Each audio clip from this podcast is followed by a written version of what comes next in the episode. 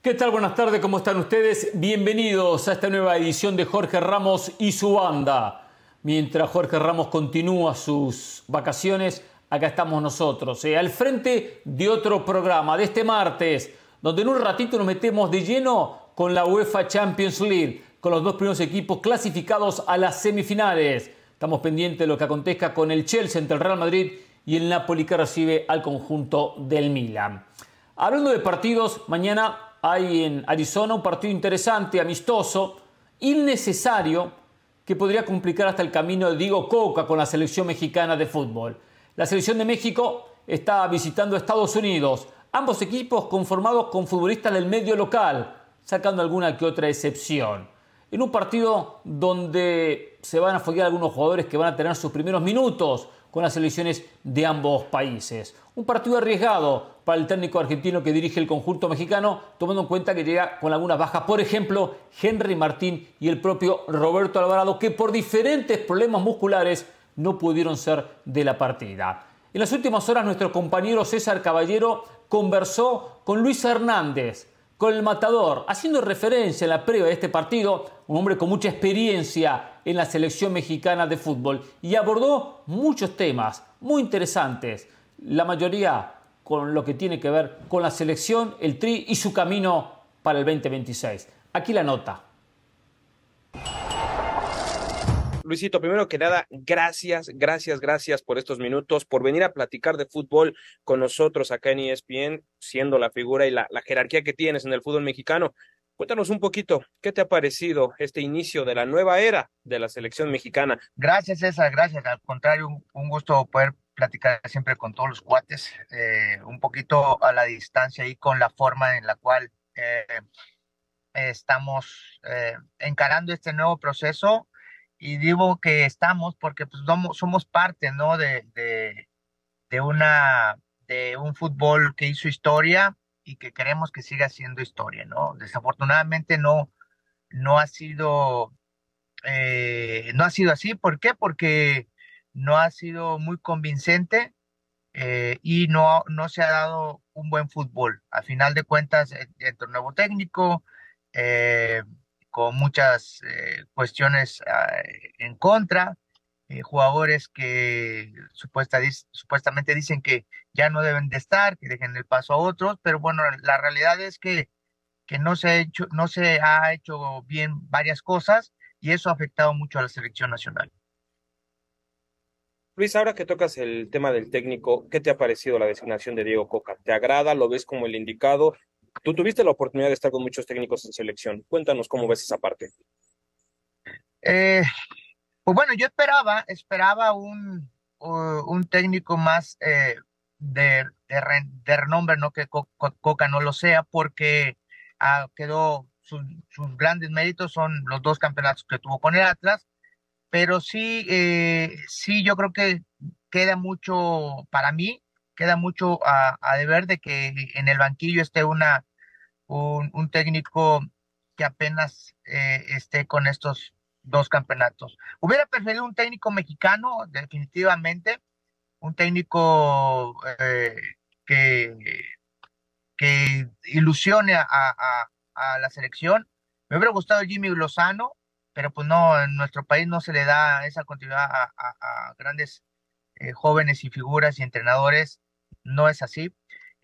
pero bueno, eh, ya está, ya está Diego Coca y lo que tenemos que hacer es apoyarlo, apoyarlo los, eh, eh, los directivos, los equipos y obviamente todo, toda la gente, la gente que va al estadio, aunque a veces es, es muy difícil darle gusto a todos, pero bueno, hay que poner siempre la selección mexicana.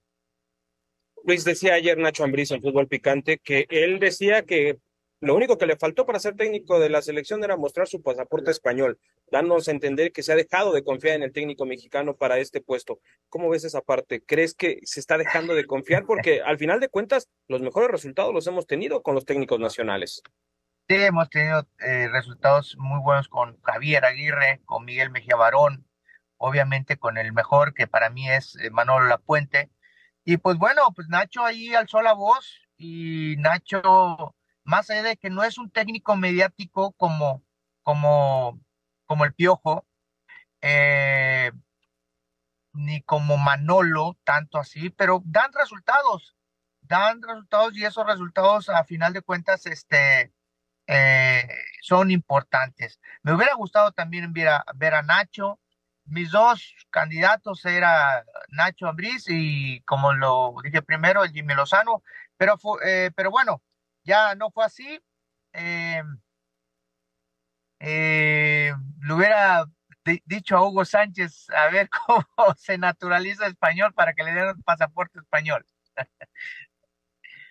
oye, oye Luis, y te quería preguntar, llevas muchos años eh, eh, inmerso en el fútbol mexicano, en clubes, en selección, en todo lo que ha tenido que ver, incluso hasta como comentarista, o sea, siempre has estado ligado. ¿Ves una crisis en el fútbol mexicano?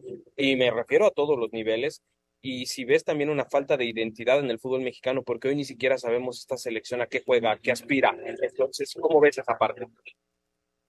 Sí, lo que, una frase que dice Juan Gabriel, lo que se ve no se juzga, y eh, que y, lo que lo que vemos y hemos visto y hemos eh, palpado en, en, en, cuestión de resultados es que no ha caminado bien la selección. Nuestra selección es una gran una gran mina de oro que da, da de comer a mucha gente, eh, es muy agradecida, pero también hay que ser, hay que, hay que darle eh, la prioridad en lo futbolístico a nuestra selección nacional. Es, es maravilloso estar, estar ahí y creo que se pueden hacer esas cosas. Y, y, y los que están ahí, creo que tratan de hacerlo, simplemente las decisiones se han equivocado. Ojalá y, y se rectifique el camino no, la crisis, como tú dices, sí ha habido. ¿Por qué? Porque ya no somos los que mandamos en la zona.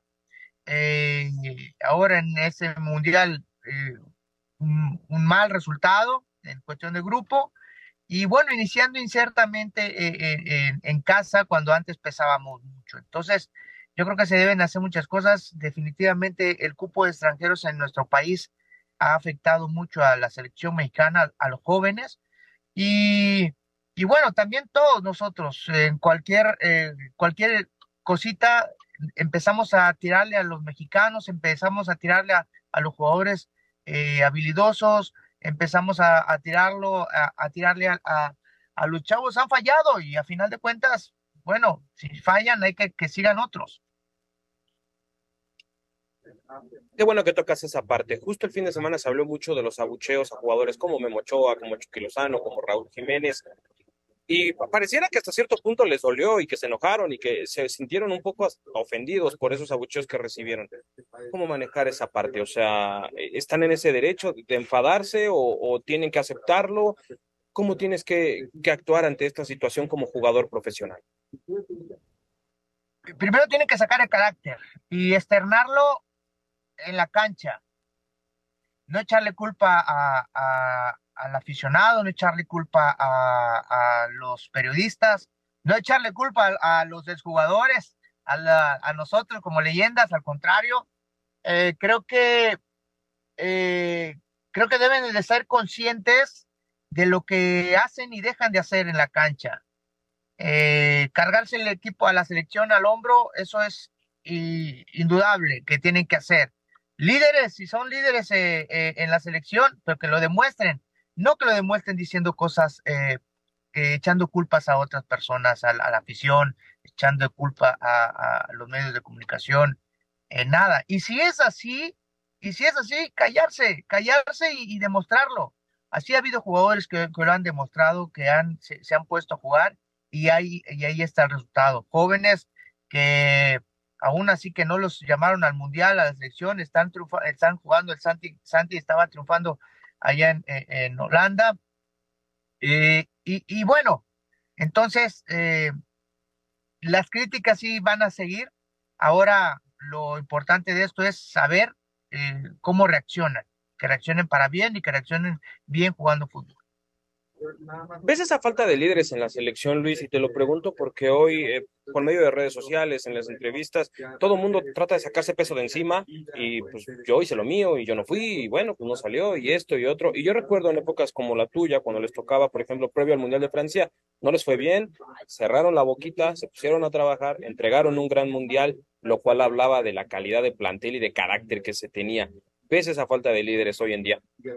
Sí, hoy, hoy definitivamente no es de que eh, el líder llegue y pare 10 tiros a gol, meta, meta tres goles en un partido, eh, que salga, eh, que siempre salga con tarjeta amarilla, pero no pasó el jugador, no pasó el rival. No, no, el líder se demuestra con actitud, con entrega, con compañerismo y creo que, y con buen fútbol, definitivamente. Y los líderes empiezan también desde, desde el banquillo, o sea, si el técnico no, no ve que están, no está funcionando unas cosas o, algo, pues tiene, tiene que tener la capacidad para cambiar. ¿Qué es lo que necesita un técnico para, para, para una selección mexicana? ¿Cómo reaccionan los jugadores? ¿Qué es lo que requiere el, el, el, el técnico de los jugadores. Entonces, pues bueno, eso ponerlo a servicio de la selección y creo que no, no, no ha sido así. No ha sido así, son jugadores de gran calidad, de gran, de gran nivel, pero eh, intermitentes en algunas ocasiones. ¿Y qué tanto te preocupa el cambio generacional en el tri matador? ¿Y hasta qué punto es sano también respetar las jerarquías? Porque también los jugadores se ganan cierto nombre en los vestidores, pero ¿hasta dónde es sano respetar esa parte? Bueno, primero que nada, a mí, eh, pues de preocuparme, le, tiene que preocupar el técnico y ocuparse. O preocuparse a los jugadores, los que están ahí en ese momento. Ah, no deja de ser fútbol, no deja de ser un, el deporte más maravilloso eh, ojalá, ojalá y, tengan la capacidad de sobreponerse eh, con carácter, con buen fútbol, no con, no con malos comentarios, no con externar en redes sociales eh, que no tienen la culpa. No, no, poniéndose a jugar, poniéndose a, al servicio de la selección mexicana, ¿no? Y pues bueno, de las jerarquías, las jerarquías siempre llegan a su fin. Y pienso, pienso que eh, por el momento eh, están tomando esas jerarquías los equipos, eh, la selección porque no hay, no hay, no hay, no hay jugadores con que, que, les empujen detrás y si no es así, si no se le da oportunidad en el fútbol mexicano a los chavos, a, en cada equipo, a sus jugadores y que, y que, y que vayan a, hacer un buen fútbol en sus equipos, no van a, rendir en la selección. Entonces, las jerarquías siempre van a estar, pero pues no son eternas. Y en el tema delantera, ¿qué te parece? ¿Cómo estamos ahí? Está un Henry que viene bien, pero ya pasa los 30 años, viene un Santi Jiménez que está jugando muy bien y él va comenzando su carrera, un Raúl que ha estado dubitativo después del accidente que le ocurrió en Inglaterra. ¿Cómo ves esa parte? ¿Quién tiene que ser el estandarte en el ataque del Tri Matador? Pues bueno, primero eh, al que le veo mejor, mejor proyección es a Santi. Eh, Jiménez no, no, no anda bien, definitivamente, y no anda en un buen ritmo, no tiene confianza. Y, cuando no pasa, y cuando pasa eso, pues lo tienen que hacer al lado. Henry sí, 30 años, eh, va a llegar, si es que llega, y si se mantiene, pues bueno, a cosas buenas con la selección, pero no, no, creo que falta, nos falta. Está el Chucky que juega intermitente, eh, eh, Laines que entra, Laines eh, no ha agarrado el hilo, gran jugador, chiquito y todo eso, tiene que ser inteligente en la manera de cómo compite contra grandes jugadores que lo superan en, cuerpo, eh, toca, te mueves y todo eso, y ya así está llenas de confianza. Entonces, esto, todo eso lo tiene que saber el entrenador y ver. Entonces, nuestra delantera, pues no, no la veo ahorita bien con, con un gran punch.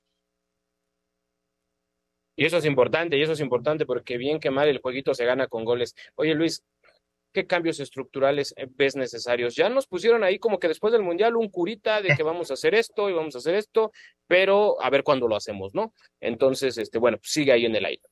¿Qué habría que hacer? ¿Qué habría que hacer? Porque los que mejor conocen el fútbol mexicano son ustedes que ahí estuvieron.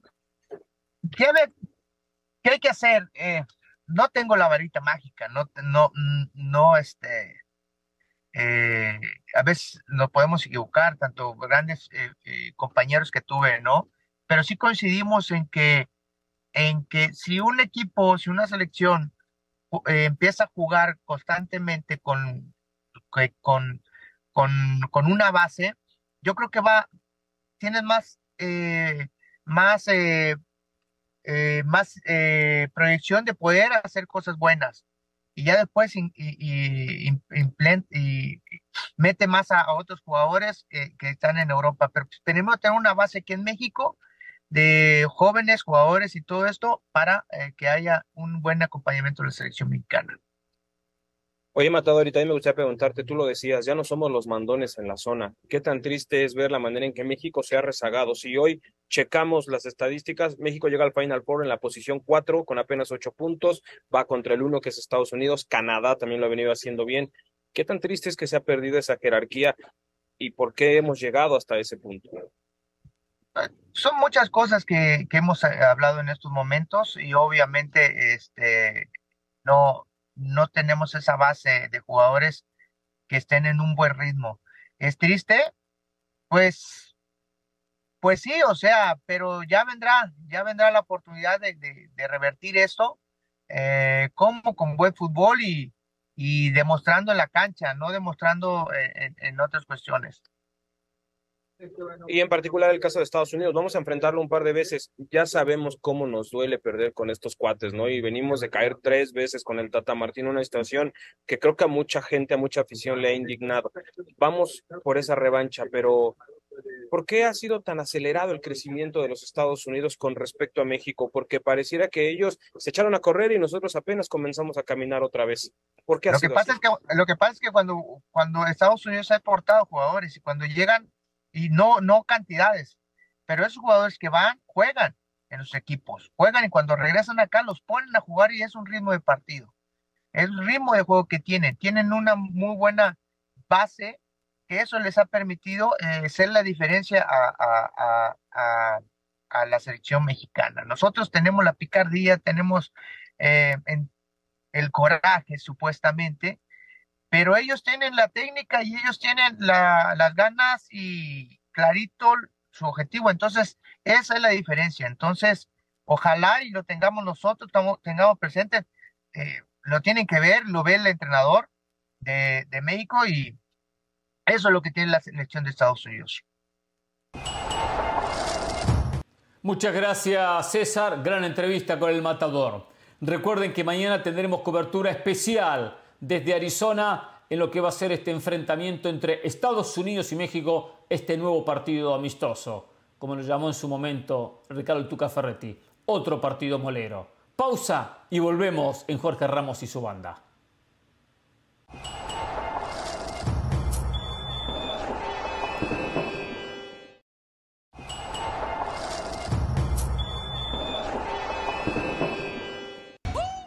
Continuamos en Jorge Ramos y su banda.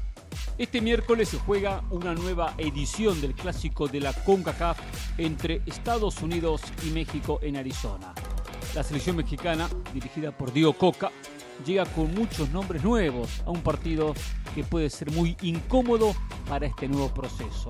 Pero queremos saber qué opinan ustedes. ¿El Tri de Coca está obligado a ganarle a Estados Unidos?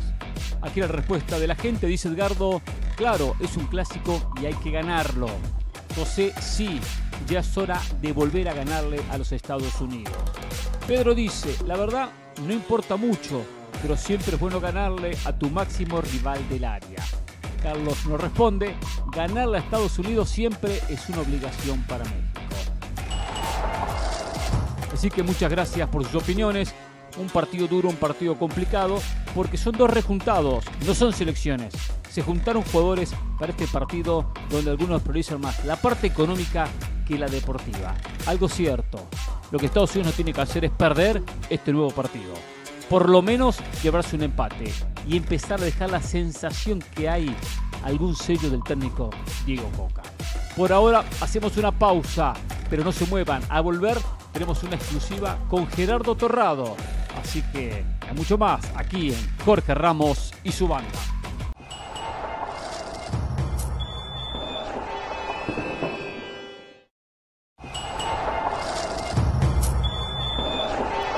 Continuamos en Jorge Ramos y su banda.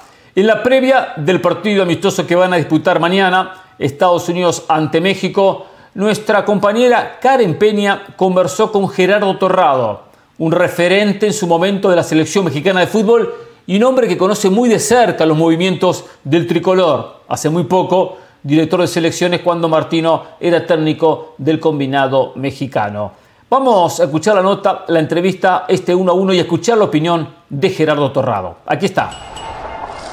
¿Cuáles fueron las barreras, las principales barreras a las que te enfrentaste para eh, ir escauteando ¿no? a estos talentos, a estos mexicoamericanos que estaban en Estados Unidos y que a lo mejor en la liga no se les tenía el radar? Y desde luego, ¿cómo, ¿qué tan difícil o qué tan fácil era convencerlos de decir, oye, te presento mi proyecto de selección mexicana y nosotros a lo mejor te podemos ofrecer más que desde luego la selección de Estados Unidos? Sí, bueno, a ver, más que nada, el tema, las barreras de, pues de presupuesto, ¿no? Sin, sin, más, el saber que, que no había un presupuesto destinado para eso y que era muy complicado y muy difícil poder obtenerlo para poder abrir este, esta estructura o este grupo de scoutings. Y claramente, pues bueno, eh, compites contra una selección que hoy en día pues ha mejorado mucho, ¿no? Y que sus jugadores, sus mejores jugadores, te digo, te vuelvo a repetir, juegan en ligas y en equipos muy importantes. Entonces no era fácil. Aún así logramos convencerlos de que era una muy buena opción jugar por México. Y, pero bueno, la competencia crece. Y si sigue creciendo, pues probablemente si no se hace algo o no se cambian cosas en el fútbol mexicano, pues cada vez sea mucho más difícil poder lograr convencerlos de que jueguen por México. En el caso, por ejemplo, eh, había como alguna promesa justamente de llevarlos al mundial o de convocarlos al mundial, y te lo pregunto con, con, el mayor respeto, porque en el caso de Marcelo Flores parece que se quedó un poco sentido, ¿no? De que decide jugar por México y que a final de cuentas no lo suben al barco en la, en la convocatoria hacia Qatar. Eh, ¿Tenían a lo mejor algún tipo de, de, de promesa para convocarlo y llevarlo al mundial en algunos jugadores? No, no, no, no. O sea, yo creo que son, bueno, por lo menos en medio del fútbol a mí me parece que es muy complicado muy complejo, ¿no? Poder prometer cosas que a mi parecer los jugadores se tienen que ganar en el campo y al final tienen que demostrar de, de qué están hechos y que en ese momento al entrenador lo convenzca de que ese nivel que está mostrando le puede ayudar para que su modelo de juego o su forma de jugar eh, sea mejor de la que ya tiene prevista o, la, o de, con la que ha trabajado durante el proceso mundialista. A nadie, a ninguno con los que hablamos les prometimos que, que iban a ir al mundial, si les dijimos que, que iban a tener eh, posibilidades si, si jugaban eh, a un buen nivel y demostraban que podían competir, pero a ninguno de ellos les prometimos que iban a ir a, al mundial. Por último, eh, Gerardo, en este nuevo proceso eh, con Diego Coca al frente y toda esta reestructura que se está teniendo en selección nacional, ¿cómo sería o, para ti, eh, cómo ayudará o cómo impactará en, el Mundial de, México 2026, no? Pues no, no tengo el gusto de, conocer a, Diego. Eh, le deseo el mayor de los éxitos, me parece que es un entrenador que, bueno, que, tuvo éxitos recientes en el fútbol mexicano.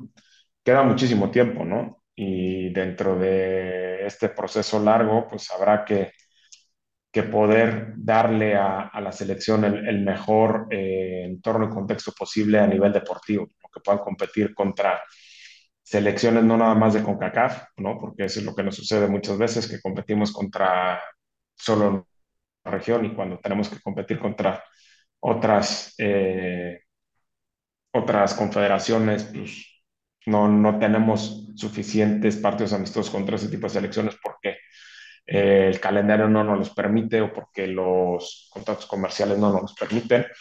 Entonces yo creo que darle el mejor entorno deportivo para que pueda tener un buen desarrollo y buscar potenciar a nuestros, a nuestros jugadores para ver si algunos se pueden ir a jugar a, a ligas eh, competitivas a nivel europeo y que eso le permita tener eh, distintas herramientas para que pueda confeccionar una buena selección y pueda competir por algo importante en el Mundial que está por venir. en este mundial justamente la expectativa crece, ¿no? Porque va a estar México en casa, porque es uno de los anfitriones. Dentro del proyecto que ustedes tenían, tenían como meta pasar el quinto partido o hasta qué instancia se planeaba llegar en el mundial del 2026, Gerardo. Sí, bueno, tenemos pensado para el mundial de Qatar, ¿no? También, o sea, nuestra idea era esa y luego claramente repetirlo, superarlo en el mundial de México, ¿no? Pero bueno, ahora es es muy difícil este, decirlo y creo que probablemente puede ser un error de todos, nada más tener que poner una, una barrera del quinto partido. Yo creo que tenemos que dar nuestro mejor esfuerzo para buscar ¿no? ese quinto partido. Si te pones una barrera del quinto partido, pues estarás eh, muy acortado de, de poder llegar a cumplirla. Creo que tenemos que ir más allá, pero con una preparación que nos permita realmente ser realistas y que lo podamos cumplir. Y el día de mañana eh, México estará enfrentando justamente a Estados Unidos en partido amistoso. Estos duelos, ¿qué tanto parámetro pueden servir? Y Gerardo, eh, a ti te tocó disputar muchos encuentros con Estados Unidos. ¿Se sigue teniendo ese mismo eh, sabor de clásico el enfrentar a la selección de los Estados Unidos? Sí, sin duda, creo que siempre jugar contra, contra Estados Unidos es un, un partido, eh, bueno, como tú lo dijiste, ¿no? El clásico de, de la región, en donde a mi parecer se, se juegan los, los, dos equipos más importantes, aunque cabe recalcar que, que el nivel de, de, de, otras selecciones ha incrementado muchísimo, ¿no? Y se puede decir que, que también compiten a un altísimo nivel. Eh, y a ver, este tipo de, partidos son muy complejos de jugar, ¿no? Son complejos porque tienes nada más la opción de convocar a jugadores de, la Liga MX. Bueno, ahorita está el tema de, Julián, ¿no? Que seguramente por no, por no estar teniendo tanta actividad lo hayan prestado y que eso le permita tener eh, competencia en un partido oficial pero todo lo demás es muy complejo, ¿no? Y por la etapa en la que se juega, en donde próximamente ya está terminando el, torneo local y los clubes se juegan mucho, donde los jugadores, pues, algunos se resienten de todo el trajín que ya llevan y hay bajas y al entrenador se le complica, se le complica muchísimo poder conformar al equipo que, que él hubiera deseado tener para poder enfrentar este tipo de partidos. Y luego, pues bueno, todo lo que sea tener actividad creo que le suma a todo cuerpo técnico, pero pues, claramente pues no son los mejores contextos y, momentos para, para, para, jugar estos partidos, a mi parecer. Gracias, Karen. Excelente entrevista, excelente nota con Gerardo Torrado. Mañana cobertura especial de todas las plataformas de ESPN Deportes del amistoso Estados Unidos ante México de este partido este clásico de la región a nivel selección. Nosotros hacemos la pausa en Jorge Ramos y su banda, ¿eh? pero no se vaya, ¿eh? que ya volvemos con mucho más.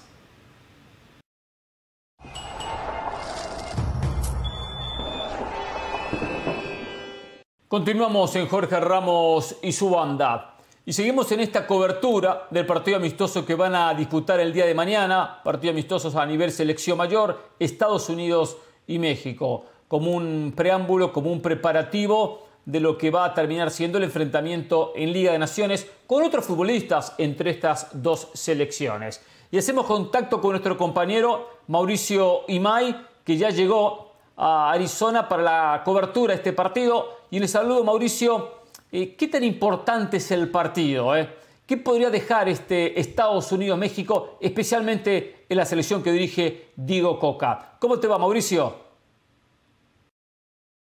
Hola Hernán, buenas tardes y fuerte abrazo para todos desde Phoenix. Aquí el día de mañana la selección mexicana juega ante la selección de Estados Unidos, el primer clásico de CONCACAF en la era Coca, un Diego Coca que ha trabajado con sus futbolistas por la mañana, que en un rato más estará reconociendo el eh, terreno de juego de este escenario y en donde también habrá conferencia de prensa con el propio Diego Coca y con un eh, futbolista de la selección nacional. Va perfilando lo que es el 11, un 11 parchado desafortunadamente, eh, más allá de que no es fecha FIFA y de que solamente puede ocupar a futbolistas de la liga local, se le cayeron dos piezas muy importantes en la jornada del fútbol mexicano, el, el caso del Piojo Alvarado y de Henry Martín, por eso la oportunidad para Efraín Álvarez, el futbolista del Galaxy, que ya en otro proceso mundialista tuvo minutos, pero que le costó trabajo consolidarse en el equipo nacional. Y por el otro lado, en lugar de eh, Henry Martín, la oportunidad para el Gacelo López, un Gacelo López al que la Dirección de Selecciones Nacionales le ha venido dando un seguimiento a lo largo de esta temporada, ha tenido buenos minutos, buenos partidos con el conjunto del Toluca y por eso la oportunidad para vestir la camiseta del equipo nacional. La oportunidad también para muchos jóvenes de demostrarle a Diego Coca que tienen la personalidad, el carácter y la calidad suficiente para ser convocados de cara al verano, tomando en cuenta que se tiene que depurar la lista a 23 jugadores y así encarar la Copa Oro. Un verano sumamente movido entre lo que será Nations League y Copa Oro, previo a Nations League, un partido amistoso el 11, el día 11 de junio en la ciudad de San Diego ante la selección de Ecuador. Así que será, será movido el verano para la selección mexicana. Primero tendrá que pasar este examen ante la selección de Estados Unidos el día de mañana aquí en la ciudad de Phoenix. Regreso contigo, Hernán. Fuerte abrazo para todos. Gracias, Mauricio. Un abrazo. ¿eh? Mañana se va a sumar eh, otro Mauricio, nuestro Mauricio, Mauricio Pedrosa, a la cobertura de este Estados Unidos ante México. Por cierto, me tocó compartir con Mauricio eh, Imay muchos programas en Qatar, unos cuantos momentos juntos. Vivíamos en un edificio donde compartíamos eh, eh, eh, el mismo edificio, diferentes apartamentos y la verdad que un tipo espectacular se portó muy bien con nosotros. Tuvimos más de una plática muy pero muy interesante. Nosotros vamos a la pausa en Jorge Ramos y su banda. ¿Que a usted le interesaba esto que le conté? Bueno, ya se lo conté igual. Igual se lo conté. Vamos a la pausa y ya volvemos. Esto es Jorge Ramos y su banda.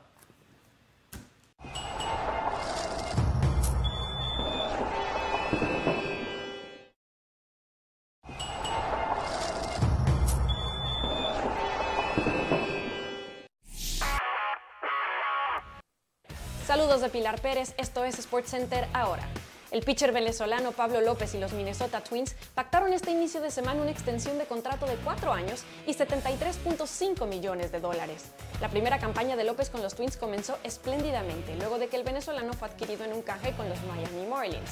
El derecho tiene efectividad de 1.73 al cabo de cuatro aperturas, con 33 ponches en 26 innings, permitiendo 15 hits. Los Sixers tomaron ventaja de 2 a 0 contra los Nets de Brooklyn con grandes actuaciones de Joel Embiid, Therese Maxey y Tobias Harris. Maxey estuvo fino desde la línea de 3 con 6 tiros acertados y un total de 36 puntos en el encuentro. Embiid y Harris sumaron 20 unidades cada uno para conseguir la victoria 96 a 84 en el segundo partido de la serie dentro de la conferencia este. El juego 3 será en Nueva York el próximo jueves.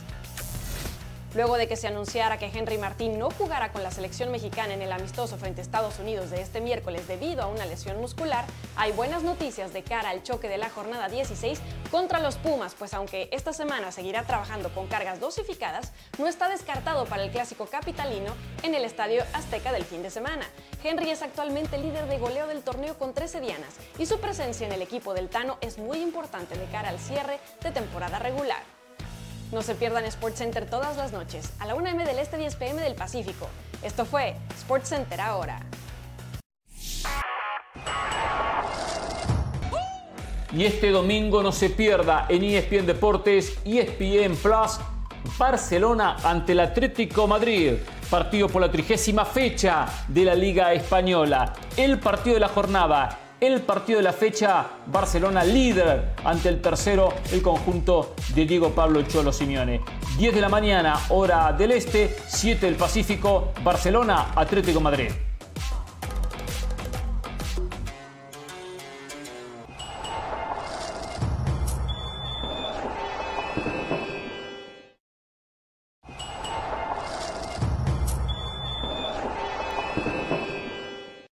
Muy bien, volvemos tras la pausa aquí en Jorge Ramos y su banda. A ver, hablamos el día de ayer, ayer lunes, sobre Chivas, su victoria, su triunfo ante León, su victoria en calidad de visitante ante uno de los protagonistas de esta Liga MX. Le gana el conjunto de Chivas a un rival directo en la lucha por terminar entre los cuatro primeros y clasificar directamente a la liguilla. Por eso el contacto que hacemos con nuestro compañero Jesús Bernal, a quien le preguntamos Jesús en el saludo. A ver, este equipo de Chivas ya puede ilusionar, ya puede pensar uno que está para grandes cosas después de la excelente etapa regular que está teniendo, a dos partidos que termine el torneo, por lo menos en lo que tiene que ver con estas 17 fechas y sabiendo que hoy está cuarto en el campeonato?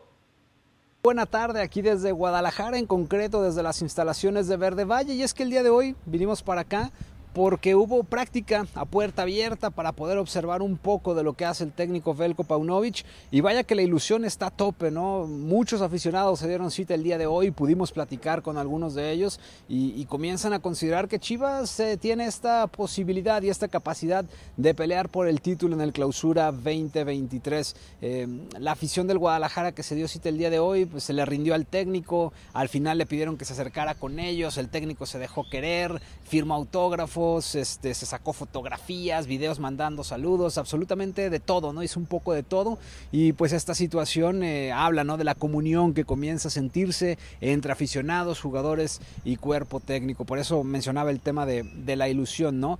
Hacía ya bastante tiempo que Chivas eh, no estaba a estas alturas del torneo sin sufrir en lo absoluto. Durante la gestión de Ricardo Peláez siempre llegaban con la calculadora a la última fecha para tratar de alcanzar el repechaje. Hoy Chivas no solamente aseguró el repechaje, también ha asegurado tenerlo de local en el peor de los escenarios.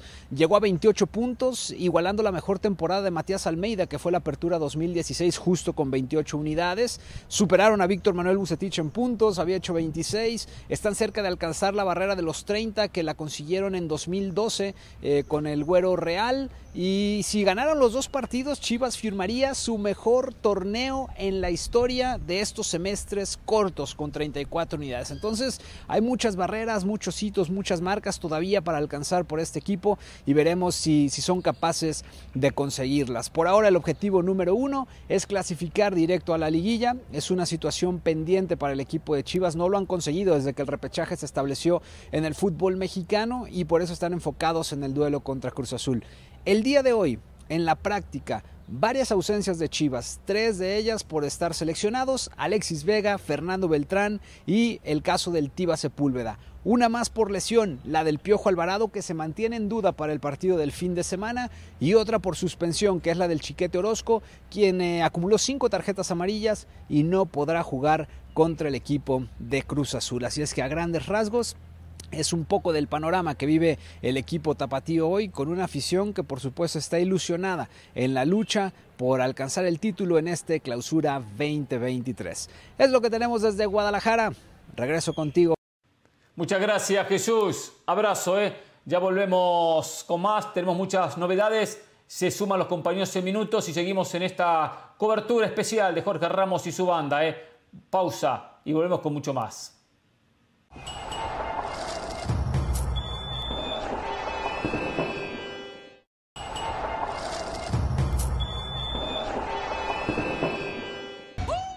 Y este domingo no se pierda en ESPN Deportes, ESPN Plus, Barcelona ante el Atlético Madrid.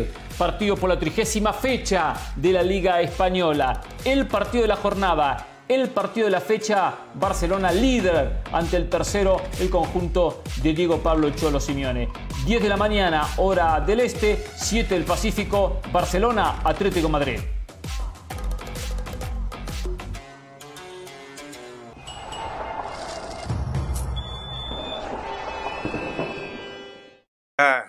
Fin de semana. Mm.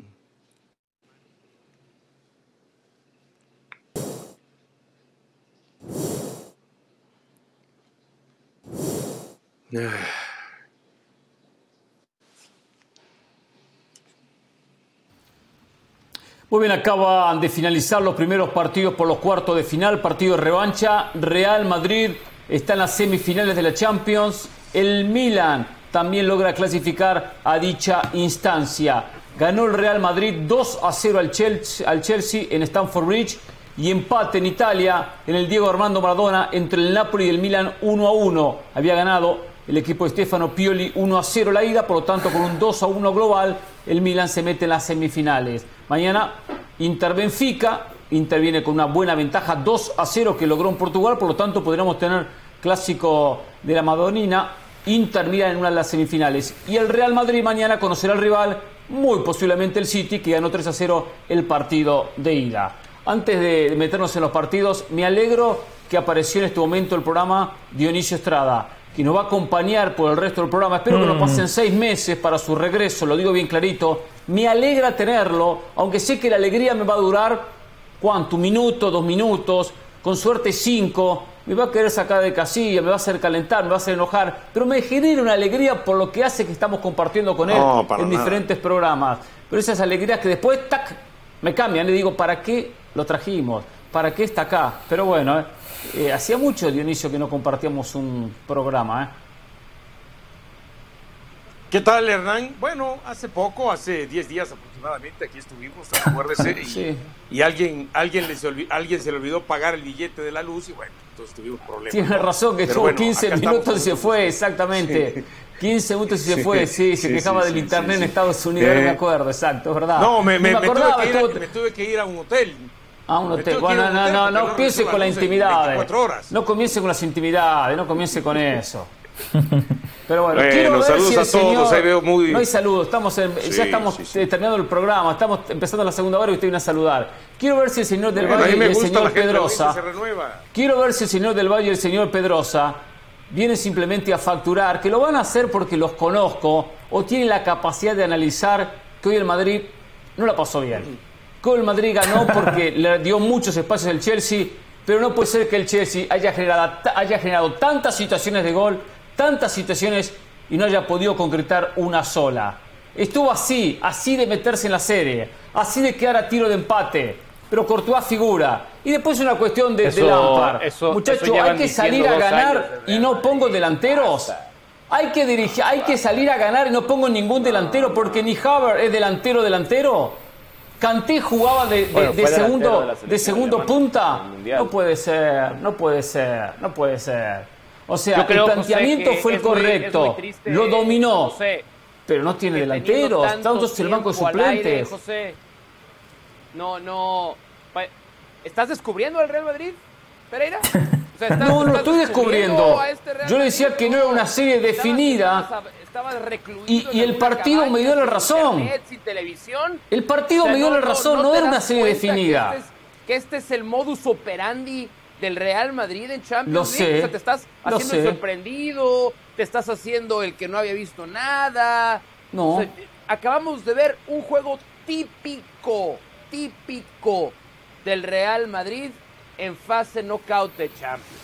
Con un gran Courtois, con un equipo ordenado, con un equipo oportunista, en el buen sentido de la palabra, no es una crítica, no es peyorativo decir oportunista.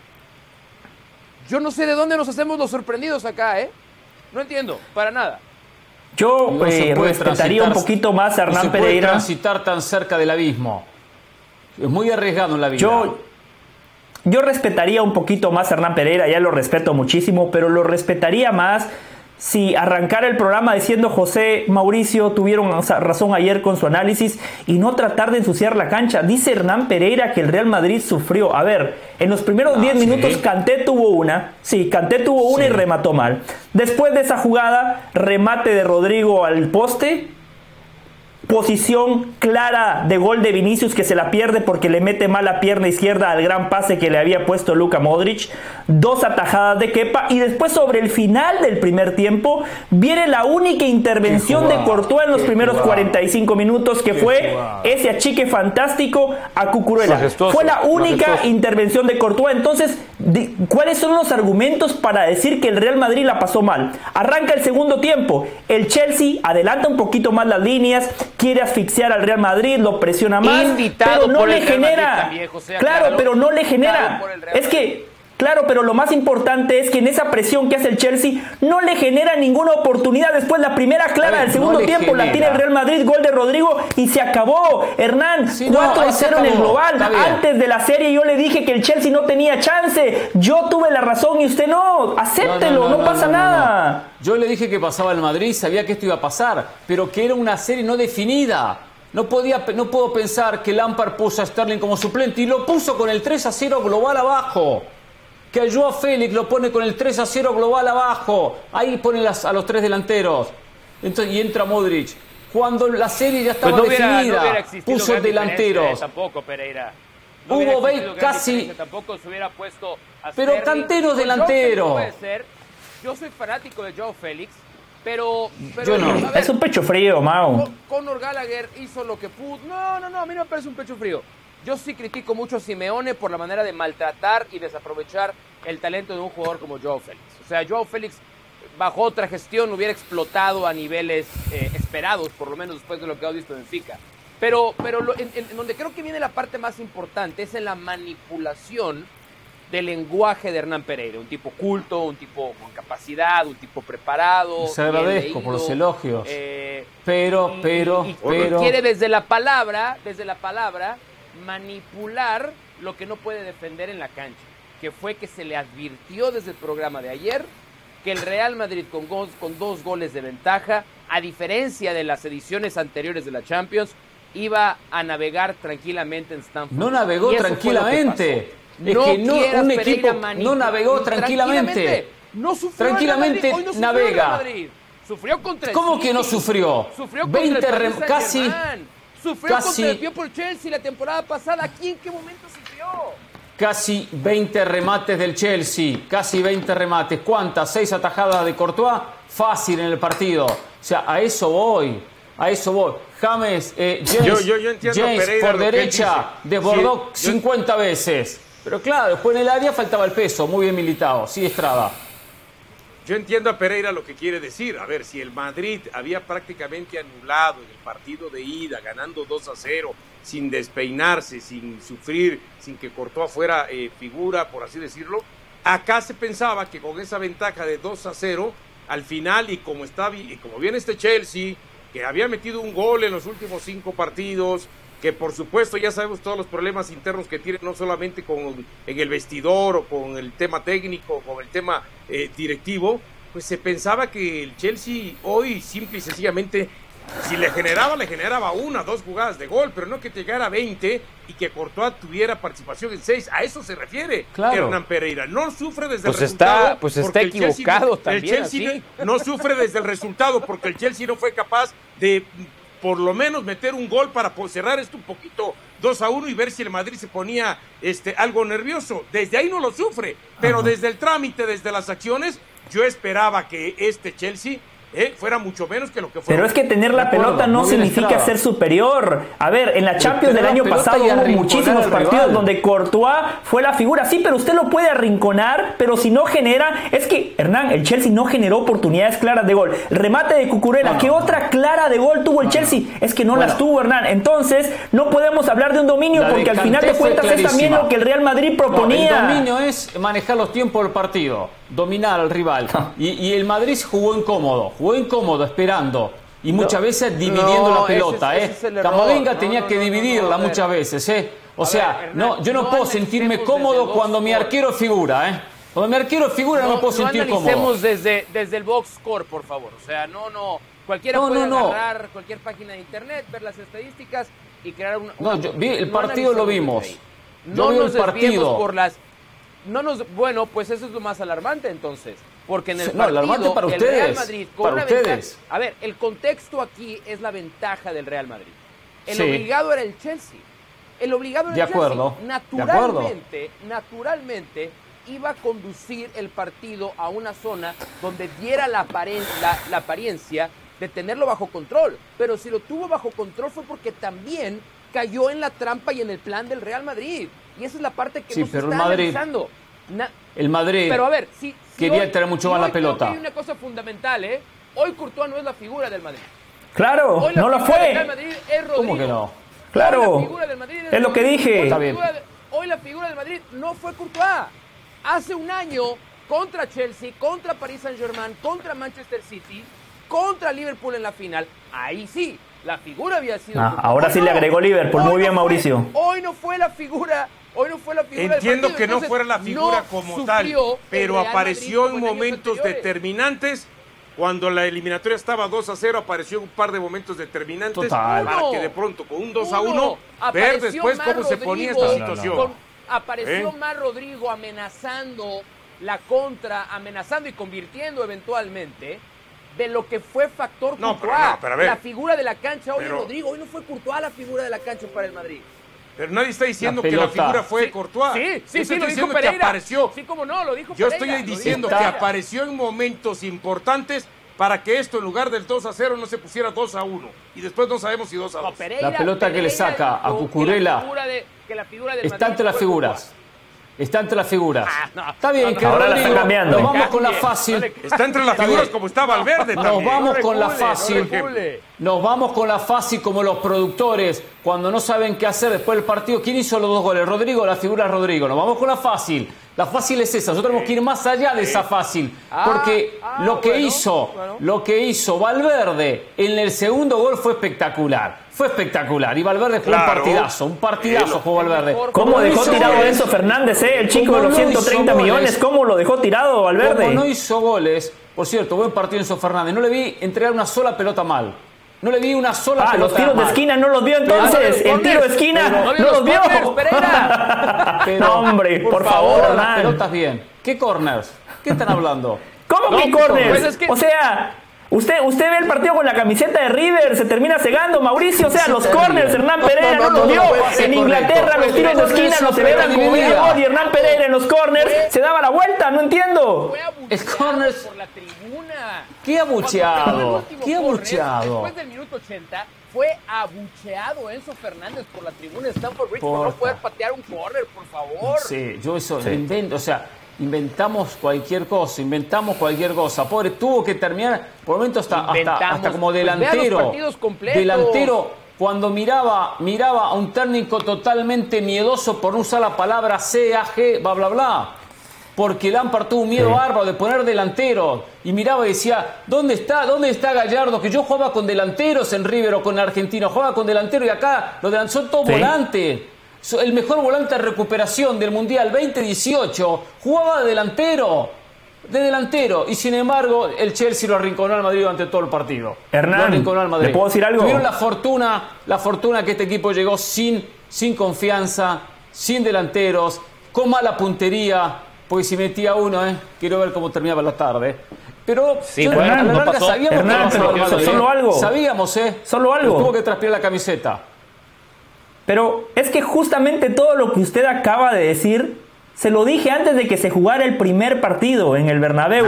todo eso que usted acaba de decir, que no tenían técnico, que Lampard llegó por lo que fue como futbolista y no Sí, por lo que ha hecho como entrenador, sabemos, que encima tenía poco tiempo de trabajo. Y usted, claro, lo que pasa es que nosotros nos adelantamos, Hernán. O sea, yo entiendo, No, yo no entiendo nada, que no todos nada, tenemos el mismo nada. IQ, pero dentro del análisis hay que arriesgar, Pues, Hernán, en el análisis. Hay que, mire, usted me dice a mí que soy un tonto. Que usted es más inteligente. No, no, no. Burro. Porque Sí, usted se fue sí, con la lógica de un equipo. Ver, dijo de un equipo. De un equipo. los Que los no del últimos tres meses. Tres meses ganó tres partidos.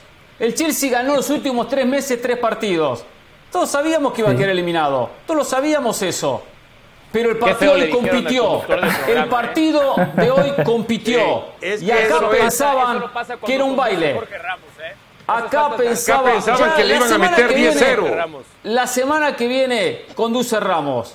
Lo borramos a, lo borramos a Pedrosa y conduce Ramos, tranquilo. Yo me siento a acompañar. ¿Cómo están ustedes ahora? Rascándome, Sigue Ramos, haciendo sí, un poco y nada. Entrando al aire, entrando al aire a las 5 de la Cuidado, tarde del este. El lunes tranquilo, el lunes tranquilo. O martes, capaz que el lunes llega cansado y me toca conducir el lunes también. Me toca conducir el lunes.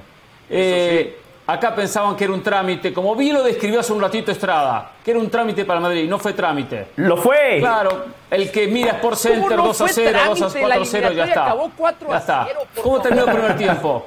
¿Cómo terminó el primer Insisto, tiempo? no manipules, Por favor. no por favor, por a la favor. gente Yo no manipulo. este. Yo le digo a la No gente la las cosas como son. No puedo agarrarme solo de un 4 a 0 responsabilidad global. Señor, señor Pedrosa. ¿Qué sufrió el Real Puedo Madrid? agarrarme si de un ganó la eliminatoria 4-0 global. 4-0, por favor, ¿de qué estamos hablando? Sí, sí, 4-0, iba a ganar y sabíamos todo que iba a ganar, que iba a pasar el Madrid. Eso se sabía, se Y sabía. no sufrió, y no sufrió, en ningún momento sufrió. Le digo más. Quiero- Estuvo comprometido el Real Madrid en 180 Tuvo un partido. minutos.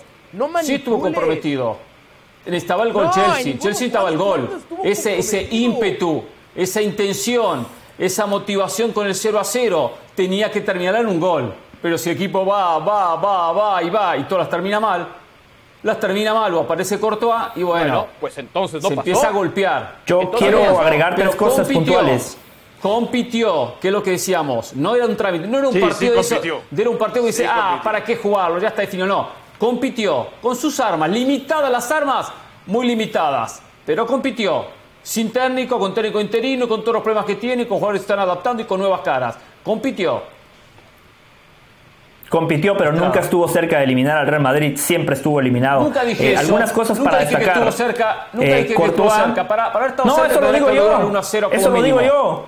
No, no, eso lo digo mínimo. yo. Digo, para todo lo que ha Perfecto. invertido el Chelsea, competir es lo mínimo que se le podría exigir. Hay que, hay que exigirle. 11 millones de euros. Por supuesto. Claro. supuesto. este año. Hay que exigirle que haga un poquito 600 más. Porque el Eh, Madrid, Courtois es una póliza de seguro. lo formó, ¿eh? El Madrid formó todos estos jugadores. La diferencia es que el Chelsea los compró el último año. El Madrid los compró en 5, 6, 8, 10 años, ¿eh? Pero pareciera que el Madrid formó a Vinicius, que formó a Luca Modri, formó a, a Valverde, formó a Toni Kroos, formó a Militao, formó a Courtois. Pero bueno, siga, siga, siga. Courtois es una póliza de seguro. eh, lo siento mucho por aquellos periodistas que ponían en tela de juicio su calidad, simple y sencillamente por defender a Keylor Navas. Segundo, De nombres, quiero, de nombres. No, no. Quiero destacar- quedó muy claro De nombres. Navas. De nombre, porque Navas si llegó al Madrid. Navas llevó al Madrid a ganar Champions junto con Cristiano Ronaldo. Al nivel Courtois. Al nivel Courtois. No. El Navas Champions Nunca a nivel Courtois. al nivel de Courtois. Champions. Nunca. Por favor, por favor. Exacto. Por Nunca, favor, nunca, figura, nunca, nunca. figura. Sacaba pelotas que eran Sí. goles. No. Entonces, Keylor nunca fue eh, considerado el mejor arquero del ¿Y mundo. por qué, ¿y por qué habla así de Courtois? ¿Por qué habla así de Courtois si, te, si diciendo que Courtois no hizo nada, dijo hace un ratito, que no fue figura? Y ahora viene a destacarlo. Estamos diciendo ¿Se dan cuenta las incongruencias de estos tipos? Las incongruencias de estos tipos me recalienta. me recalienta. El tipo, el tipo dice que Courtois no es figura y ahora viene a y destacarlo. manipulan, Y ahora te- viene a ellos destacarlo. manipulan desde el comentario. ¿Se da Es cuenta? muy evidente Te dicen y Incongruencias. manipulan desde el comentario. Es muy evidente cuando te sientes arrinconado en una, en una discusión. Es muy evidente. Muy evidente. O sea, Están tú en este momento eres ustedes. un boxeador contra las cuerdas que está tratando, está tratando hasta No, no, ya lo noqueamos. De tratar de Deme salirse 500 del ejemplos. Me importa un bledo sus Entonces ejemplos, señor Pedrosa. A tirar cualquier cosa. Lo No, el que dice fue. son ustedes. Courtois, Courtois lleva cinco años siendo considerado el mejor arquero del mundo. Se insistió que el año pasado la figura del Real Madrid, además de Karim Benzema, fue Thibaut Courtois. Hoy no sufrió y tomas cualquier migaja, recoges cual cuervo, cualquier tiene que ver lo de cinco años atrás? ¿Qué de tiene que ver? De un lugar en el que estás acorralado. El Ahora, señor- después de, después de equivocarte en tu análisis del partido, ahora quieres llevarlo a una conversación de Si me quién es equivoco con ustedes, estoy muy mal, y ¿eh? Courtois, donde tampoco vas a salir El que dijo es un al Entonces, portador fue del Valle. Campana. Te urge que El que dijo es un cheque al portador fue del Valle. Estamos hablando, ¿Quién, quién, estamos ya, no hablando del par- señor. Pedrosa. No estamos nada. hablando del partido de hoy. No estamos hablando de la carrera de Courtois en el Real Madrid. Ahora cambiaron de tema. Ahora están conduciendo el programa. Ahora cuando los arrinconó No, corren, bueno. corren. Y- y- Usted lo y llevó a eso. mi- yo, no cualquier ter- yo cosa. no terminé el Por concepto. favor, Usted por lo llevó a eso. Yo en ningún momento escucho, dije que. Courtois haya sido figura. ahora. Dije. No, no, no. Es que yo dije que Courtois es una póliza de seguro. Porque fue requerido una sola vez y como guardameta de equipo grande le llegan poco, pero cuando le llegan responde.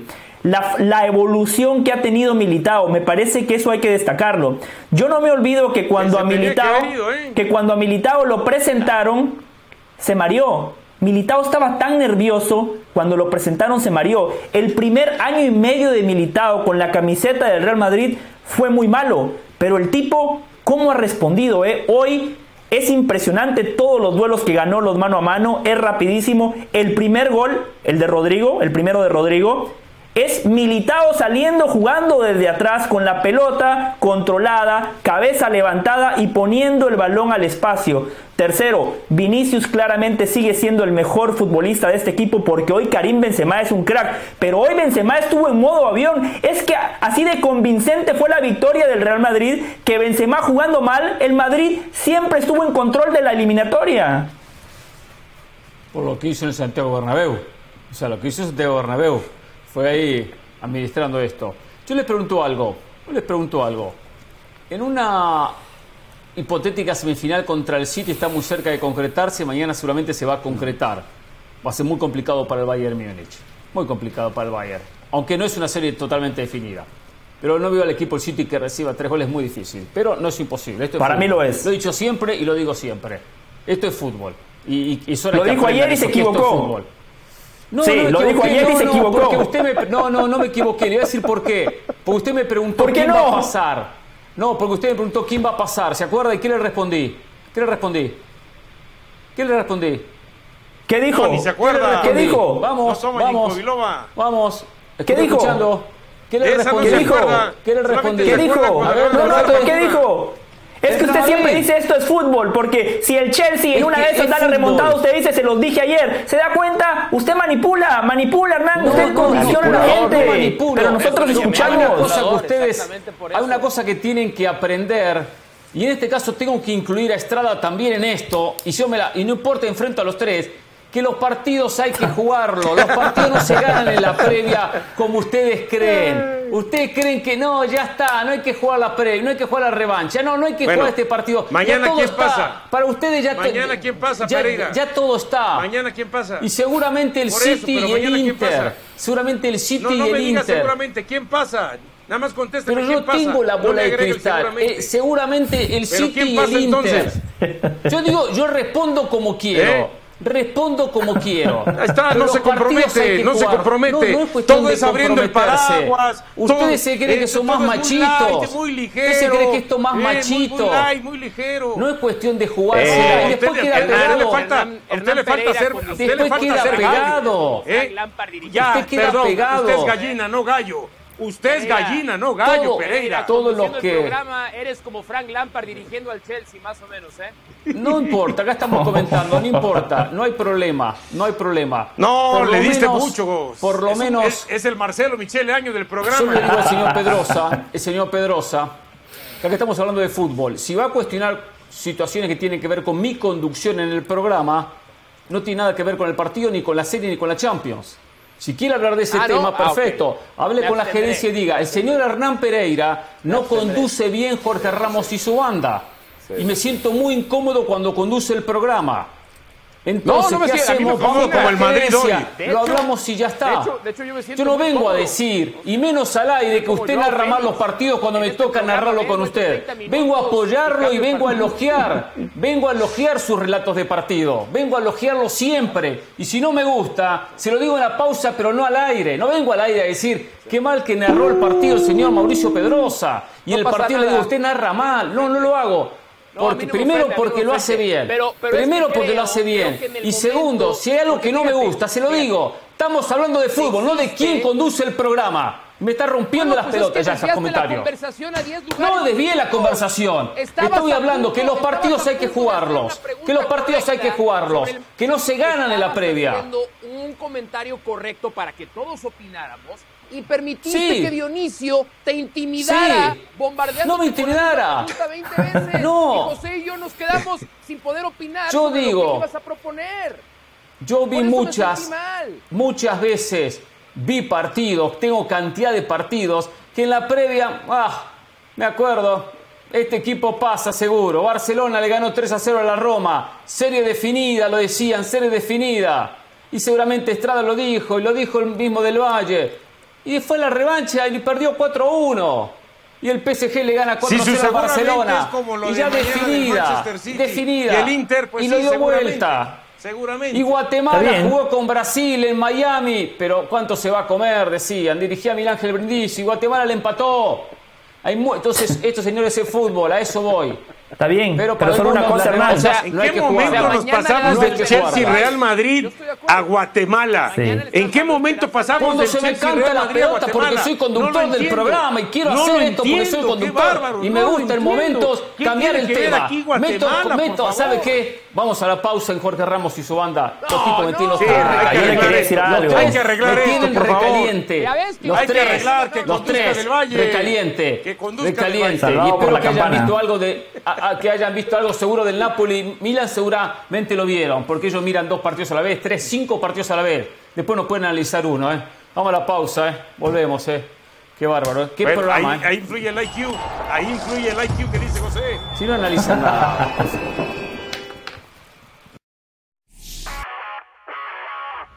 Saludos de Pilar Pérez, esto es SportsCenter ahora. El lanzador derecho de los Rangers de Texas, Jacob DeGrom, fue retirado de su apertura contra los Kansas City Royals debido a un dolor en la muñeca derecha. El equipo calificó esta medida como precautoria y dijo que DeGrom continuará siendo evaluado. El pitcher diestro había lanzado cuatro entradas sin hits antes de partir.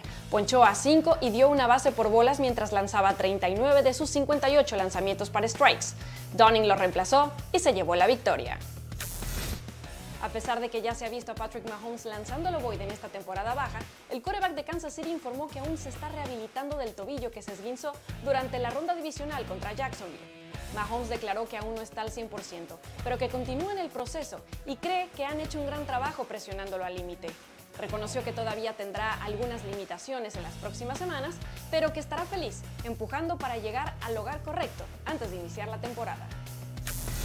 Los Kings de Sacramento vencieron a los Warriors de Golden State 114 a 106 para tomar ventaja de 2 a 0 en la serie de primera ronda. Darren Fox anotó 24 puntos e hizo un triple-triple que llevó a los Kings a propinarle dos derrotas consecutivas en postemporada a los Warriors, algo que no sucedía desde las finales del 2019. Los ánimos estuvieron muy caldeados, tanto que en el cuarto periodo Draymond Green perdió la cabeza y pisoteó a Domantas Sabonis en el pecho con 7-0-3 por jugar, lo que propició su expulsión. No se pierdan SportsCenter todas las noches a la 1 m del Este 10 pm del Pacífico. Esto fue SportsCenter ahora.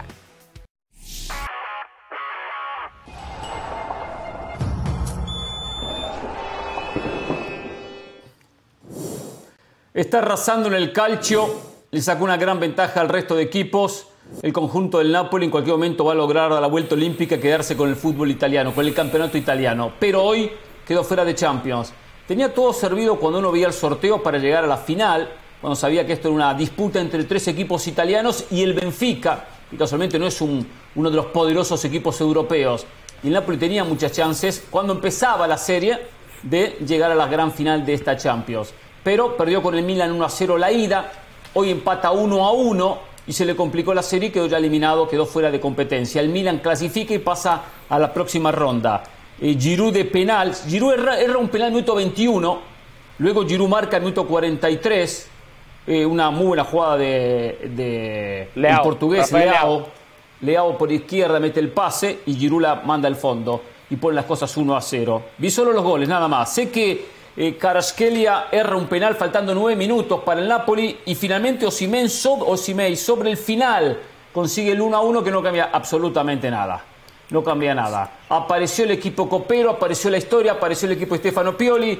Como les digo, eh, no es un equipo que le importa tener la pelota. No le importa tener la pelota al, Napoli, al Milan, entiendan eso. No le importa tenerla. Le importa cuando la tiene hacer daño. No tiene que tardar 3 minutos para llegar al área contraria. Tarda 15 segundos. Velocidad, transiciones rápidas, vertical y así lo complicó y eliminó al conjunto del sur de Italia. Milan está en las semifinales. Que de aquí no veo ninguno que gane el campeonato. Pero bueno, yo vi solamente los goles en el entretiempo. Eh, perdón, dicho, perdón, el gol, porque vi el 1 a 0, el segundo gol, el empate del Napoli no, no llegó a verlo. No, no, no, no llegué a verlo. Hay una jugada que ¿Vieron revisa ustedes? el VAR en una Sí. falta sobre el Chucky Lozano y todo el mundo pensamos que iban a marcar penal y no lo tenían. Pero, pero sí era, ¿eh? Sí era penal. Sí, yo por eso te sí digo, yo por eso te digo, todo el mundo pensamos que lo iban Sí, a marcar el- y a la hora de la hora no lo marcaron. Eh, Chucky arrancó en la banca, jugó Politano de inicio, después se lesionó, entró Lozano a partir de ahí, eh, por, ahí del minuto 30, poquito antes del, del primer tiempo.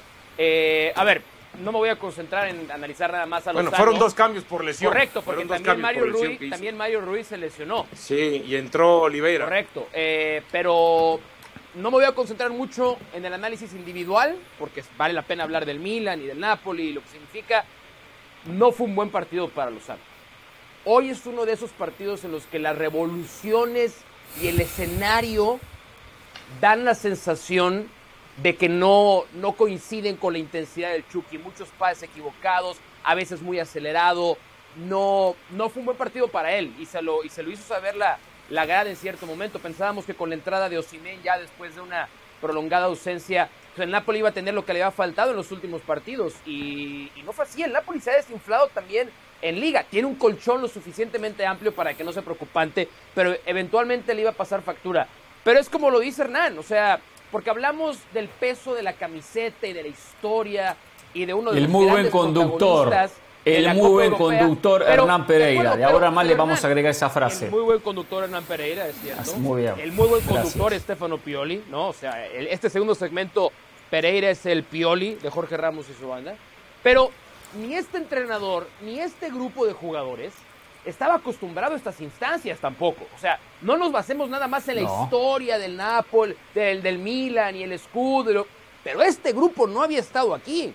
Y se Pero el Napoli tampoco, como ¿eh? si hubiera estado aquí. Como Pero si ninguno de los cuatro. Mauricio, ninguno de los cuatro está acostumbrado a estar tan cerca de una final o estar en una semifinal de Champions. Ninguno de los cuatro. De, de ese lado de la llave, sí. sí el único correcto. de todos ellos es la Juventus, que no está aquí. Sí, Primero sí. que todo- Es el único que. Primero que todo, eh, Todos los italianos, quiero decir. lo que dijo Mauricio del Chucky Lozano tiene razón. Si lo hubiese dicho yo, que de hecho lo iba a decir Mauricio, seguramente iba a decir, ah, ya le están pegando a un mexicano. No se trata de pasaportes. Estoy de acuerdo con el ¿Ya comentario futbolístico del señor Mauricio Pedrosa. Se Este marcador jugada, fue ¿eh? engañoso.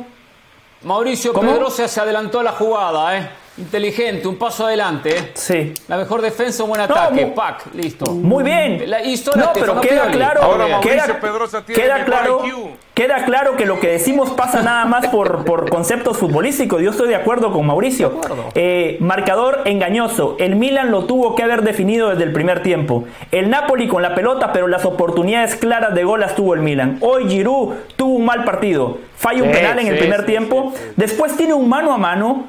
Un jugador de la calidad de Giroud le tiró la pelota al lugar donde estaba Meret. O sea, muchos dirán gran atajada de Meret. No, para mí la falla Giroud porque se la da al lugar donde está el arquero. Después el Milan encuentra el gol, que ya lo describían ustedes, gran jugada de Leao y Giroud nada más la firma. Y después el Napoli lo intentó, lo buscó, producto de que lo necesitaba, pero la verdad es que el Milan siempre tuvo la eliminatoria en la bolsa. Yo espero que los ejecutivos de ESPN escuchen Jorge Ramos y su banda, porque ayer en este programa, ¿quién fue el que dijo que pasaba el Milan? Papá. Todos. Ah, Papá. yo, yo también dije que pasaba Papá el del Milan, Valle. también. Oh, está bien. Pues sí, Papá del Valle. acertijo. Oh, u- usted dijo, Yo- usted yo- dijo, Hernán dijo Napoli. Napoli, Ah, esto es fútbol, cualquier cosa puede pasar, sí, exacto, eso Encima- dijo Hernán. Yo- mentiroso. encima del Valle es un mentiroso. al poder tras el trono de este programa, también le puse mi fichita al Napoli. Pero bueno, fui, fui mal, a- ma- mal asesorado, Igual- mal influenciado por el por el No, pero poder- yo valoro que usted se la juega, Mauricio. el poder Yo valoro que usted se la juega. A mí lo que no me gusta es aquellos que dicen, no, esto es fútbol, puede pasar cualquier cosa y después no dicen No, no, nada. no. Hay, que, hay que jugársela. Diga, diga nombres, diga nombres, diga clarísimo que yo. Como para Hernán me Pereira. juego. Yo me la juego siempre, pero analizo. No es gana esto, gana lo otro. Ayer Ah, le pero dije, yo- yo también analizo. Ayer le dije, ayer le dije por qué pasaba, que veía más cerca al Milan que, que- que al Napoli. Lo dije. Hasta dije que me olía el clásico Inter-Milan, por si recuerdo. Hubo tantos elogios hacia el Milan. De mi parte, usted se sumó, estoy de acuerdo, pero usted recuerda la parte que quiere, después es un gran mentiroso, porque usted es un gran mentiroso, al punto que nuestro productor no saltó, miento. y el Napoli, no se olviden del Napoli, y Mauricio salió a defenderlo. Mauricio salió a Mire, y defenderlo. le voy a decir algo más de Pioli que nadie ha dicho. Pero- Le voy a decir pero algo más de Pioli que nadie ha dicho. ¿Saben qué es lo que hay que valorar de. Pioli? Lo ¿Qué? que hay que valorar de Pioli es que está en semifinales de Champions con las obras del Real Madrid.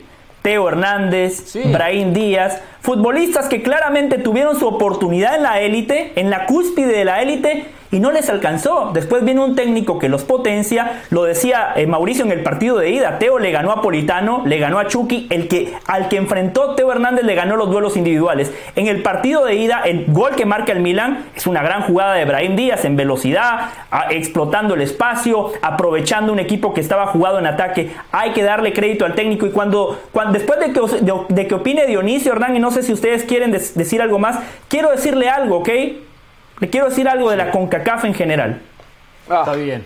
Eh, después, hablamos de, después hablamos de CONCACAF y, y Copa Oro. Quiero que hable de Dionisio porque quería comentar algo también del tema de- del Milan. Sí. Estrada. Muy, A ver, indudablemente al, al Napoli le terminó cayendo, este, se le terminó cayendo el equipo de Paletti en el momento menos oportuno de, de, la temporada y sobre todo en estos partidos de Champions, porque termina siendo eliminado a, contra uno de los equipos al cual le vas a ganar el Scudetto por más de 12, 13 o 14 puntos, ¿no? Es cierto que el Milan había vencido anteriormente 4 a 0, ¿eh? Eh, eh, 4 a 0, es cierto, y, y, lo más importante aquí es Oshime, ¿no? Que no pudo estar. 22 no pudo puntos, estar esta, Dionisio. Serie. Hoy le lleva 22 puntos. 22, mira, imagínate. 22. 22. Entonces, ¿a, a qué voy? Eh, para mí resultaba increíble que uno de los equipos que mejor jugaba al fútbol, porque se vino cayendo, que era muy fuerte adelante, tenía mucho punch, ¿no? Prácticamente fueron 270 minutos contemplando ese 4-0, el partido de ida que queda 1-0, y hoy que lo mantuvo en cero al Napoli, porque el gol de Napoli cae ya prácticamente en el tiempo agregado. Además, yo le agregaría al tema de que este, este Napoli, cuando había tenido buenas fases de eliminatoria, hasta ni siquiera en este torneo hay que recordar que fue uno de los equipos que cuando el Liverpool anduvo bien en la Champions, en fase de grupos, fue el que los les terminó ganando. Y entonces uno pensaba que tenía fútbol y bien dirigido como para meterse a la final eh, del torneo. Ahora, lo del Milan, sobre todo, fue poco a poco mejorando en sector defensivo a lo largo de la temporada. Entiendo que, por supuesto, como decía alguien por ahí, ay, es que no tiene el recorrido. Tampoco Napoli tenía el recorrido como para pensar en estas instancias. Hoy estamos hablando de tres equipos italianos y si se confirma lo del Inter, un equipo italiano estará en la final de la, de la Champions League. Al final de cuentas, a mí me decepciona más el Napoli hoy que en el partido de ida porque en el partido de ida tuvo más de 15 disparos a gol y mañana terminó siendo figura, terminó siendo parte importante. Seis o siete disparos terminó atajando. Hoy solamente fue capaz de hacer nueve y cuatro a puerta. Sí, y... y el otro equipo, y el otro equipo llegó cuatro veces y una puerta y te clavó como un cuadro. A ver, con esa fue más que suficiente. Hoy no. Entonces, por lo tanto, es decepcionante hoy lo del Napoli. Hoy no tuvo tampoco Anguissa el Napoli que se fue suspendido después del primer partido. Eh, y así como latizamos un poquito al Chucky, que no dio un buen partido, la gran figura del equipo después de Osimhen y el, y el futbolista que ha, ha, acaparado la atención es eh. Y, y, hoy tampoco tuvo un buen partido. Y hoy Falló un penal. No, hoy jugó para el Deportivo Carabasquelia. Hoy, hoy, jugó para el Deportivo Carabasquelia. Personalista. Se pasó pero, de individualista. Además de personalista, precipitado, eh, muy predecible, muy predecible. Llegó un punto en el que Calabria cuando lo estaba marcando lo perfilaba, lo perfilaba de arranque para invitarlo a ir hacia su pierna derecha eh, y ni así fue capaz de generar peligro. Entonces, hablábamos de lo bien que había sido, de, lo, de, lo, de la gran temporada que había puesto el Napoli, pero creo que a todos nos quedaba una ligera inquietud. ¿Puede mantener un equipo como el Napoli de septiembre, más la pausa del Mundial, y hasta mayo el mismo nivel, algo nos hacía pensar que no, era muy difícil, era muy difícil que lo fuera a hacer. Pero yo no veo tanto que el Napoli, Mauricio, pero el Napoli, yo no, pero es que no es yo lo que argumento, serie, Pereira, vean, vean los resultados también en Serie A en, en el sí, último sí. mes. El Napoli, Sí, el sí. Napoli entró en el peor momento en un bajón de juego que le cuesta la eliminación. Sí, no, está bien. Yo no digo que no se haya debilitado en algunos partidos, en algunos resultados, perfecto. Pero yo argumento esto lo siguiente. Un día lo decía Nagelsmann que el aspecto más importante no es ni el estratégico, ni el técnico, ni el físico, sino es el mental. Es el aspecto mental, el aspecto psicológico. Si yo soy el Milan, juego un torneo como el italiano y se me escapó el Napoli, 6 puntos, 8 puntos, 10 puntos, porque empecé mal, ya después enfrento al Empoli, enfrento al Leche, enfrento al Monza y no tengo una motivación muy grande. Ya sé que se me escapó que no lo puedo alcanzar. Ahora, cuando estoy en un mano a mano, estoy en igualdad de condiciones, empezamos de cero. Acá empezamos de cero. Y es ahí donde los equipos se potencian. Y, y, el, y el, Milan dice, a este equipo le puedo ganar. Le puedo ganar a este equipo. Y ya no importa esos puntos que me sacó en Italia. Es otra historia que está cerrada. Entonces, desde ahí hay una cuestión también. El Milan es un equipo que compite por título. Y con Stefano Pioli ganó el título. Eh, fue campeón de Italia el torneo pasado. Entonces, eh, no es equipo que dice, estoy contento porque estoy llegando a la Europa League. No. Entonces está esa desmotivación en el futbolista eh, que se transmite. Cuando juegan la liga italiana y bueno, se me escapó, ya está, y cuántas fechas me faltan para terminar esto, este campeonato. Y el otro está motivado porque va primero. Pero en este torneo es una historia diferente. Estamos, empezamos sin igualdad de condiciones por más que uno le lleve 20 puntos al otro. Y aparte es el Milan. Yo creo mucho en eso de que, de que esa, esa historia, eso, ese, ese espejo que existe, de que fuimos campeones, hemos ganado Champions en, en siete ocasiones, podemos ganarla termina, termina sirviendo. Pero bueno, el Milan está en la serie y mañana define el rival, muy posiblemente contra el Inter, que eh, sacó una buena ventaja en Portugal con el 2 a 0. José quería comentar algo de la CONCACAF. Eh, ¿Qué quiero hablar? ¿De la Copa Oro que se dio a conocer el calendario? Porque me está cambiando el libreto. No, no, no, no. Me está cambiando el libreto del programa. No, no quiero hablar de la Copa Oro, pero claramente usted está muy bien informado. Efectivamente, ya conocemos eh, los horarios, los partidos y fundamentalmente las sedes. Quiero hablar de la CONCACAF. A mí me apasiona la Champions. ¿Saben por qué? Porque es un torneo que pone a todos en su lugar. En la Champions no hay mentiras, nada más hay certezas. Por ejemplo, al Barcelona lo puso en su lugar. Seis partidos, gracias por participar, chao, lo vas a ver por televisión. Al Real Madrid lo vuelve a poner en su lugar. En las últimas 13 ediciones de la Champions, el Real Madrid se ha clasificado a 11 semifinales. Eso es ser un equipo competitivo. Y quiero hablar de la CONCACAF de manera individual, porque hace un ratito hablábamos del Chucky Lozano, el mejor futbolista mexicano de la actualidad, en un partido trascendental le alcanza para ser suplente. Ingresó porque Politano se lesiona. Pero no quiero hablar nada más del Chucky. ¿eh? No quiero nada más hablar del Chucky.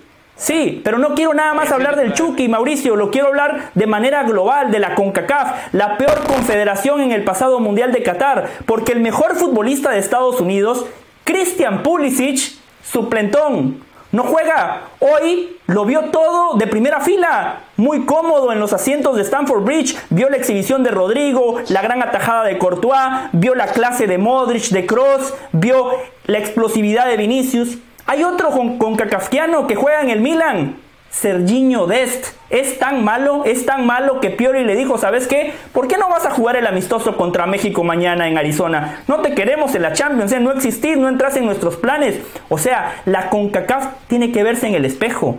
La CONCACAF necesita mejorar porque después cuando nosotros debatimos quién es el gigante, dónde está México, dónde está Estados Unidos, se dan cuenta los representantes de los gigantes, entre comillas, en las bancas de Europa, el Chucky Lozano, Christian Pulisic y a Serginho Des que no le alcanza ni para para ser parte de la plantilla en un partido como el de hoy. Esa es la CONCACAF, esa es la peor confederación en el Mundial de Qatar. Esa es la confederación que nada más le importa el dinero y que nunca se ha preocupado por lo deportivo. Es muy buen tema y hay que estar de acuerdo, ¿eh? hay que estar de acuerdo. ¿eh? Es verdad, CONCACAF no está creciendo futbolísticamente. no crece. No, crece futbolísticamente. Por eso la gente pagaba. Pero, pero, Hernán, tengo una inquietud con lo que acaba sí, de decir. Sí. Eh, no es lo que dijo José, es cómo lo dijo José.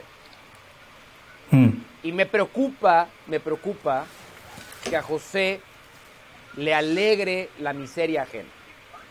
Porque el tono de José del Valle fue, propia. fue despectivo. Yo soy con cacafiano. José, José, Eres guatemalteco. comentario de que él tiene un IQ superior, ¿no? Y que pide que se le reconozca constantemente cuando acierta. Es así.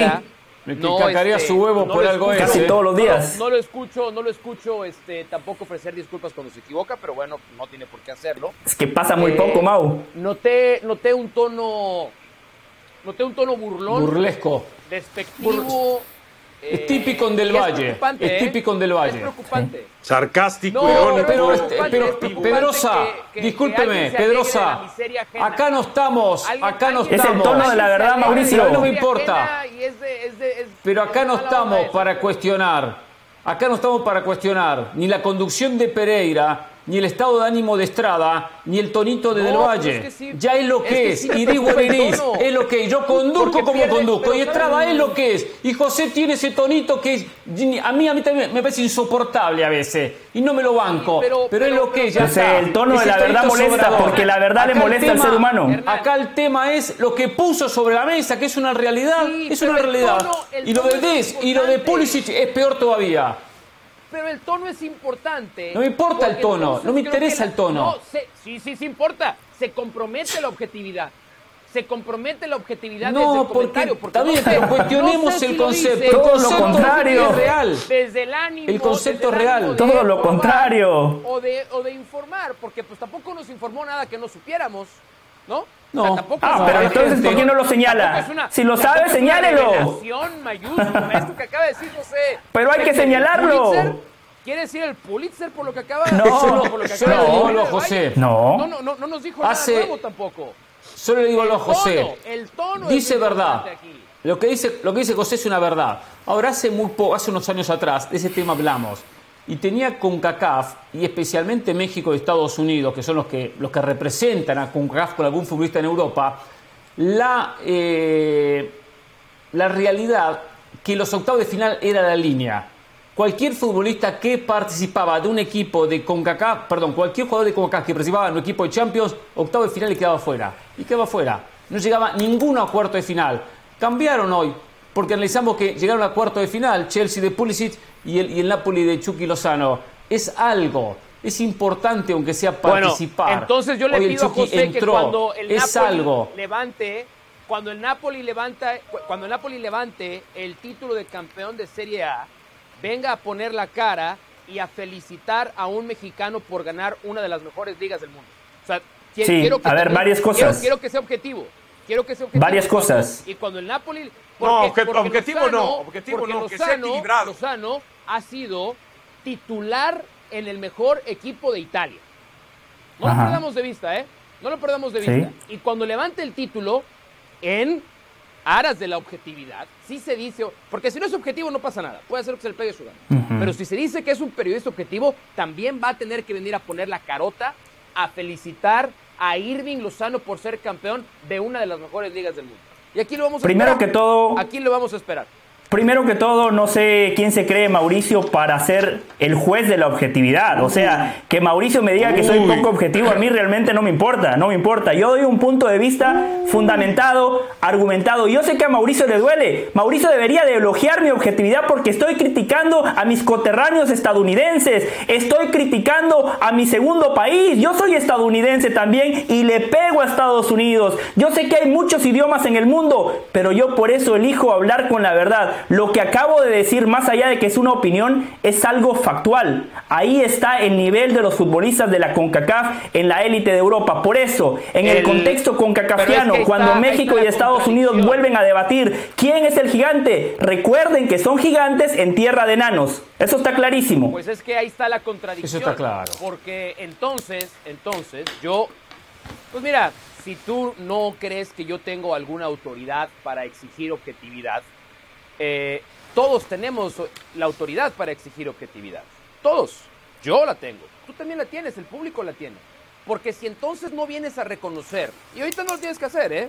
No pasa nada. Sí, pero, si no cuando pongamos el tema de la Serie A, lo, lo hago, Mauricio, sin sea problemas. Hoy estamos hablando sea Champions. campeón, entonces, pues tu comentario pierde muchísima Se lo validez. vamos a recordar, Lo hago sin problemas. Yo prometo desde un ángulo, que se lo voy a recordar. eh, No.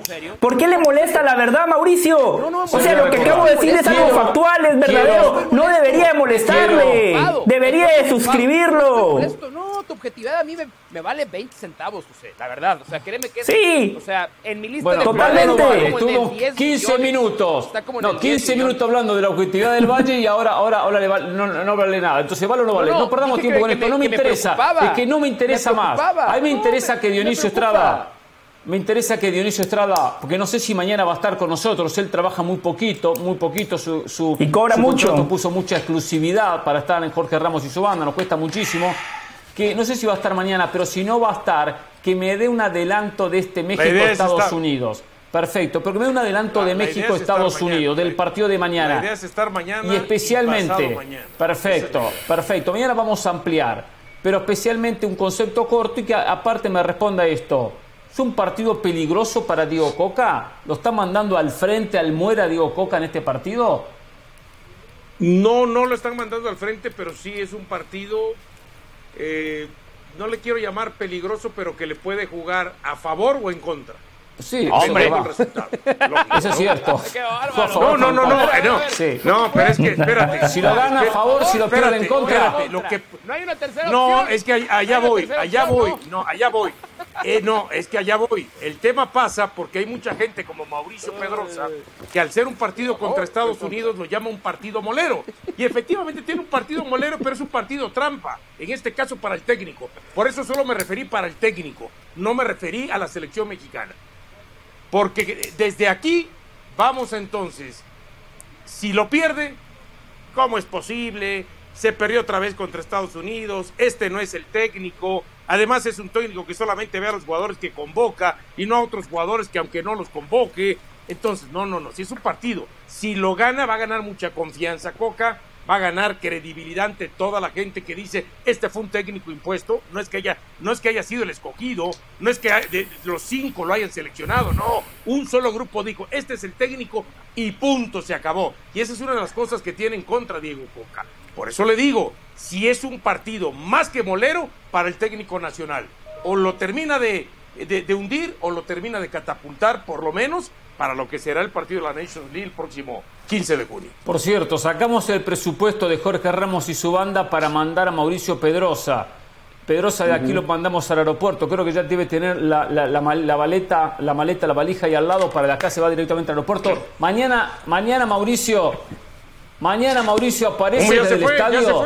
Mañana, ahí está, ahí está, es un, capo, ya está listo, muy bien. Mañana desde el estadio Mauricio apareces en la, en la previa del partido, acá en Jorge Ramos y su banda. Sí, señor. ¿Te esperamos? Si, se me invita, si se me invita a venir, ¿no? Si tengo el IQ lo suficientemente elevado para estar en este programa, si tengo el, el, correcto grado de objetividad, ¿no? Que permite. Tú eres como el Chucky Lozano. Perdón, si usted es la policía de la objetividad, pregúntese a usted mismo. Adelante. Sí, sí, sí, la Todos tiene. Somos la, la policía tiene, de la objetividad. Todos. Yo veo un partido. No, yo, yo soy un periodista veraz, veraz, más que objetivo. Yo, yo voy a responder el tema y no, y no estas, estas pavadas que estos tipos meten en el programa constantemente, cuestiones personales. Muchas cuestiones personales en este programa. Necesitamos un psicólogo meter acá en este programa, en las pausas. A ver, hoy es un partido muy, muy arriesgado, mucho, mucho riesgo corre Diego Coca que ya algunos lo quieren correr, lo quieren sacar. Nunca fui defensor de Diego Coca en haberlo llamado como técnico de la selección, pero una vez que lo llaman, bueno, ahora hay que darle espacio, hay que darle tiempo, hay que darle oportunidad.